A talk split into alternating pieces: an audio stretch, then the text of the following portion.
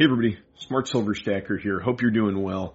For some time now, there have been rumors circulating about a potential end to the petrodollar system. That's the system established in the 1970s by Richard Nixon and Henry Kissinger, in which Saudi Arabia and the other OPEC nations price their oil and gas exports in US dollars. And this is a major underpinning of the dollar's status as the world reserve currency. And really what we've been witnessing over the past year or so, and going back really further than that, is that the stage has been getting set for significant de-dollarization and the end to this system. And it looks like it may finally be happening, or at the very least, this week, we took a major step in that direction because China has just completed their first liquid natural gas trade settled in Chinese yuan, the Chinese currency. Now, before we get into the details of this trade, I want to point out that despite the fact that this story doesn't seem to be getting much attention at all in the mainstream financial media, this does represent a critical turning point in this transition to a multipolar financial world order. And it's a sign that the petrodollar is really on its last legs now. And there's some other stories we got this week which tend to confirm that. We're going to be getting into those in this video. But first, I want to take a look at the price action that we've been witnessing in gold and silver. So we've got these charts courtesy of SD Bullion. You can check them out with the link down in the description if you'd like to get your hands on some physical gold and silver metal. And you can see silver here now over 24 bucks today. Gold continuing to flirt with the $2,000 level. It's gone over $2,000 and then pulled back a couple times now. And I think that, you know, once we see gold really break through that $2,000 level, it is going to be a much faster run to the upside.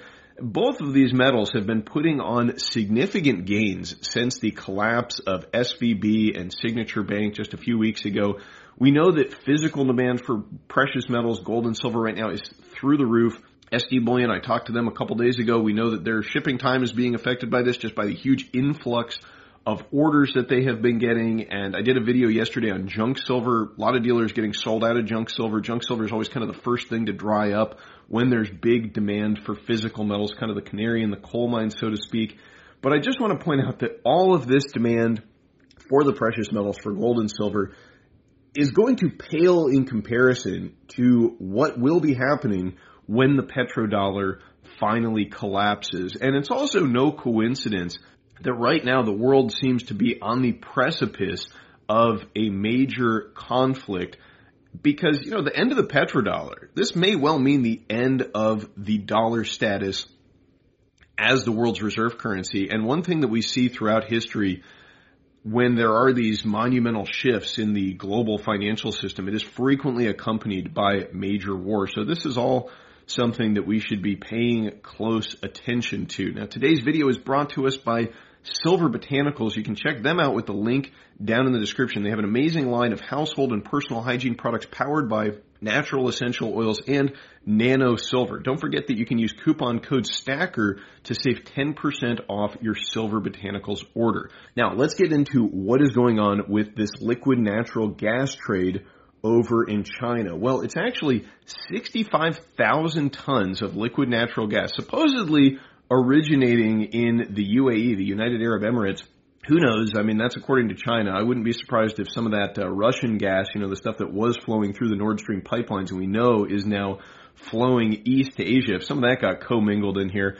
But uh, the purchaser is French Total Energies, big energy company over in France, and they are paying in Chinese yuan via the Shanghai Petroleum and Natural Gas Exchange. And, you know, this story is really an indication that the de-dollarization trend, it goes well beyond Russia and China and even the BRICS nations. I mean, here we have France, a NATO member and part of the EU, settling a liquid natural gas trade with China in Chinese yuan. And this just goes to show you that, you know, when oil and gas is priced in yuan or gold or whatever it happens to be priced in, people who need it, nations who need it, entities who need it, they're going to pay in whatever currency the seller is asking. I mean, there is this sort of network effect thing that goes on with international trade.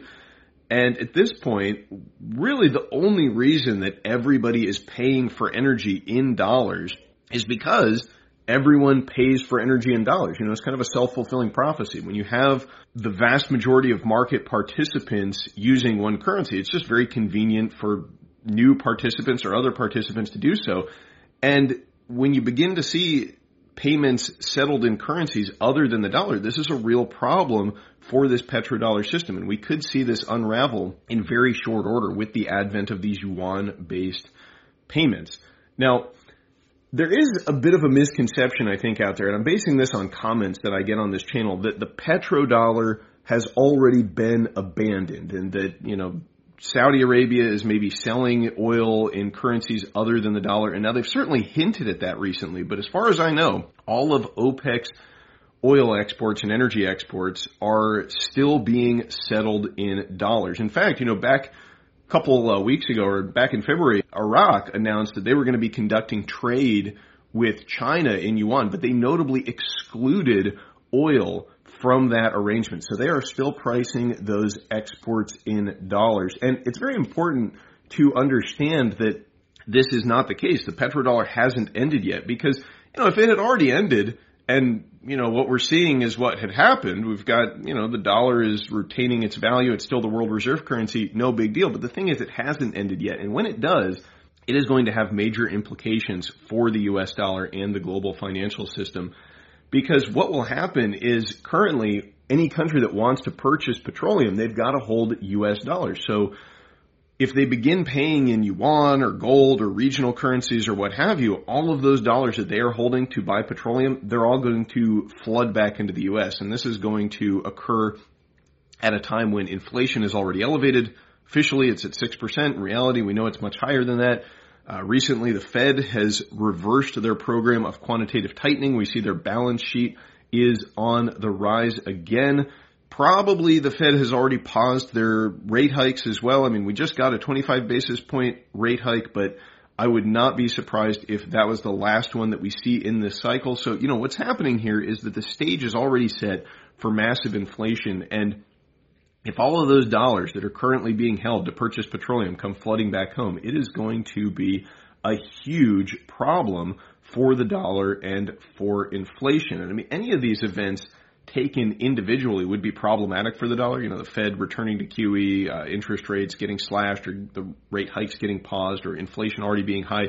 When you take all this stuff together, it is kind of a perfect storm for inflation. Now, I mentioned Saudi Arabia there uh, just a moment ago, and they are also in the news this week. And this is something that kind of confirms the trajectory that we are on as far as the petrodollar system. So we've got Saudi Aramco has now entered into some major new investments with China. And keep in mind, this is the same Saudi Aramco whose CEO back in 2021 told China that meeting China's energy needs for the next 50 years would be Saudi Aramco's highest priority. Well, this week they announced that they are putting billions of dollars in new investments inside of China into these oil refineries. They picked up a 10% ownership of a major Chinese refinery to the tune of about $3.6 billion.